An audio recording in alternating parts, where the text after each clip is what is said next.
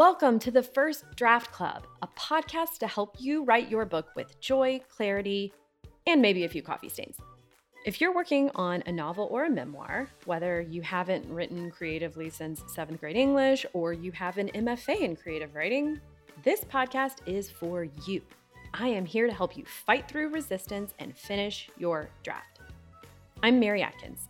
You can find my three novels, When You Read This, Privilege, and Palm Beach, at your favorite bookstore. If you live in Nashville, you might run into me at the local farmer's market on a Saturday morning. I'll be the one chasing the four year old who's just stolen the bell that signals the start of the market. That is a true story. Each episode of this podcast, I will be tackling a hot writing topic from how to write when you aren't inspired to how to get a literary agent. I'll share my strategies for tackling questions and problems that all authors face as we make our way to the final page. Each episode is short. We get in and we get out, so you can get back to your life and your writing. And this season, you can check out the video versions of my podcast episodes on my YouTube channel. So if you want to watch, just go to the episode description where you'll find the link to my channel.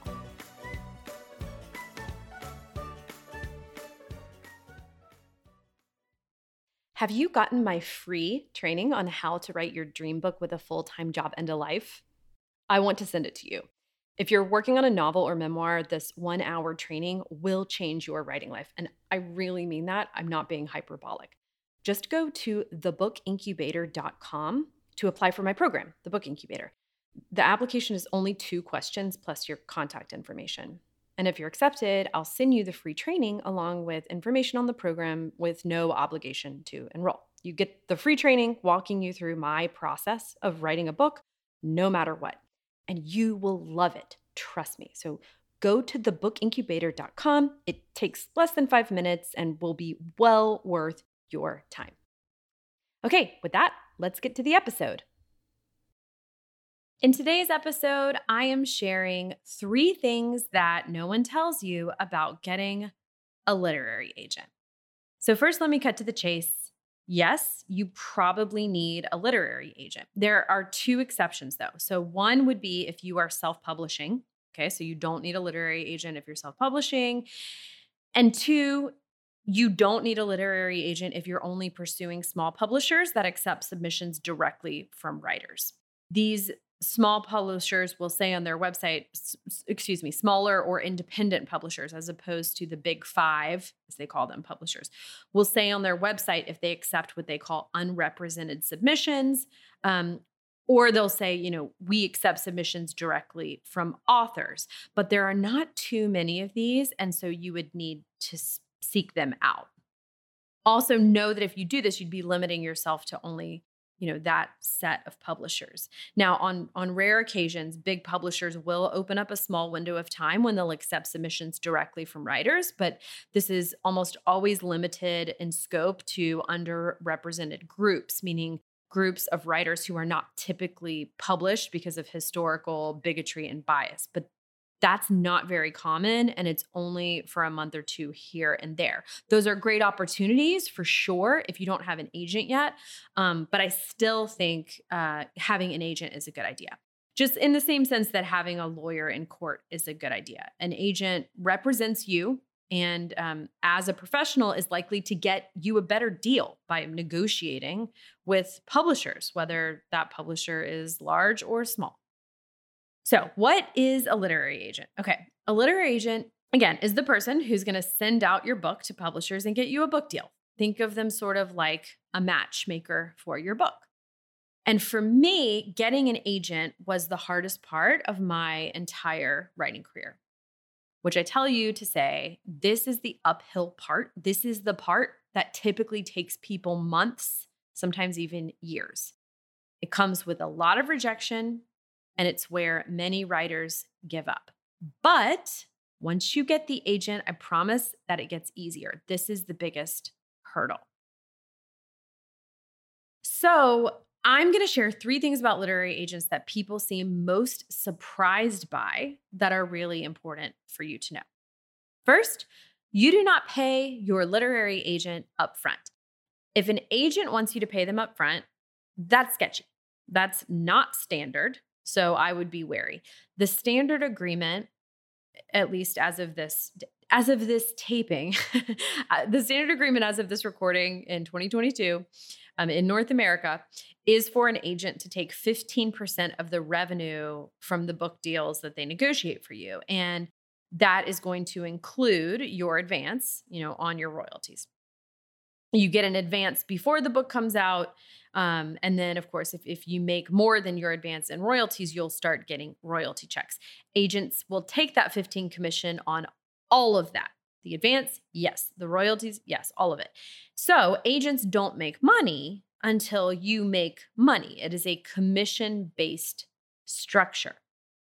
Now, for book deals outside of your home country, or again, for those of you living in North America, uh, meaning your, your foreign book contracts, your same agent will typically still represent you, but the standard commission is a little higher. It's typically 20%. And this is because your agent is usually going to be working with a co agent abroad in the, the country where, the, where they're trying to sell your book um, to, uh, to sell it there.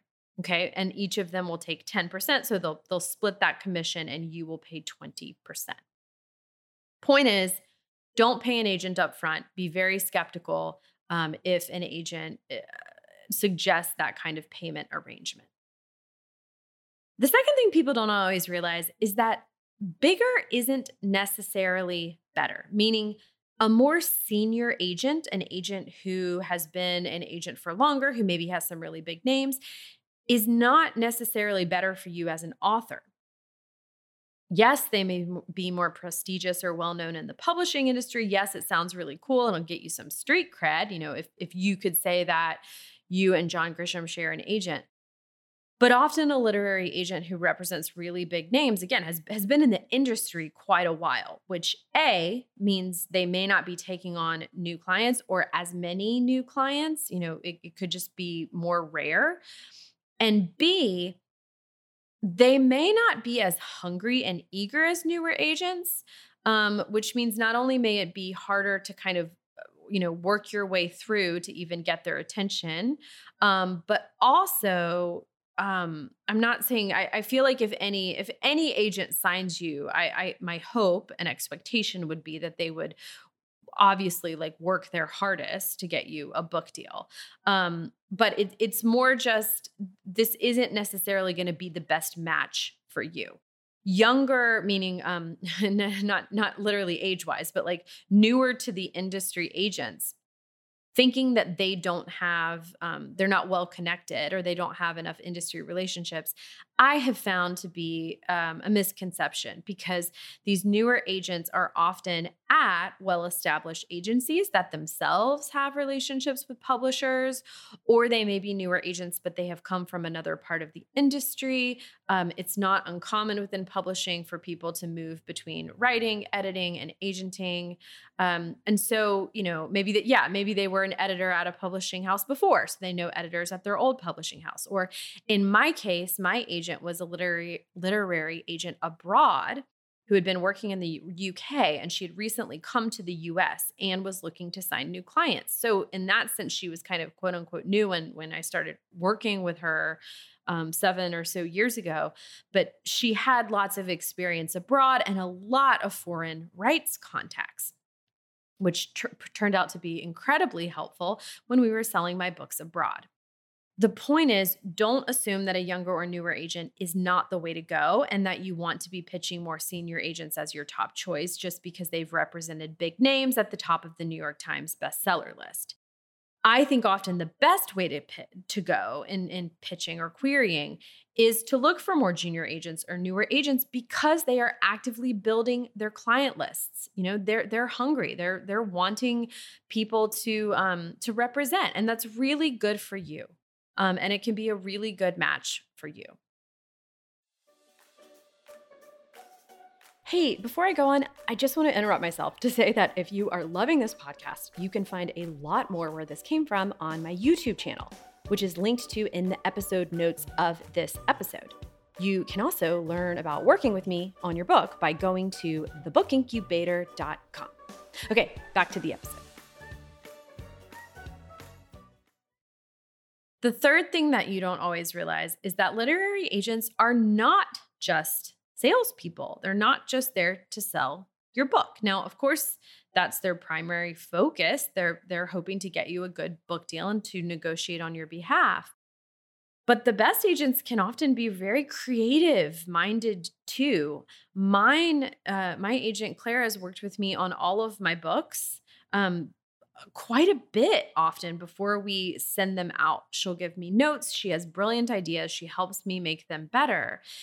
And this is pretty common. I'm not an outlier in this way most of my friends have had similar relationships with their agents. Now, of course, I've, I've heard some cases of agents being pretty hands off and more just being there to negotiate the deal itself, but that is a lot more rare than an agent who likes to be involved in the writing process with you. So those are the three things I did not um, I did not know about literary agents before I was deep in the querying process and or you know got one myself. And so I hope today has been helpful. Um, I will see you next week for the last episode of this season.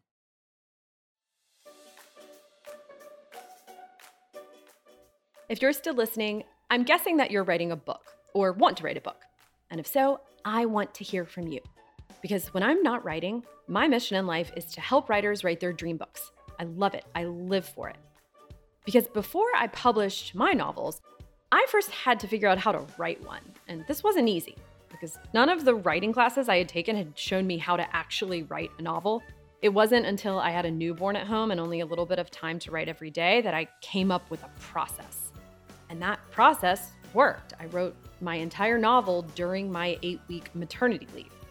Now I teach that process in my program, the Book Incubator, and it has worked for dozens of other writers. If you're curious to know more and to see if maybe this is the right fit for you, I have a free video walking you through my process for writing a book, and you can get it by going to thebookincubator.com and just telling me a little bit about yourself and what you're looking for. So go to thebookincubator.com, fill out the short form, and you'll hear from me within 72 hours. Happy writing. Thanks for listening, and see you next week.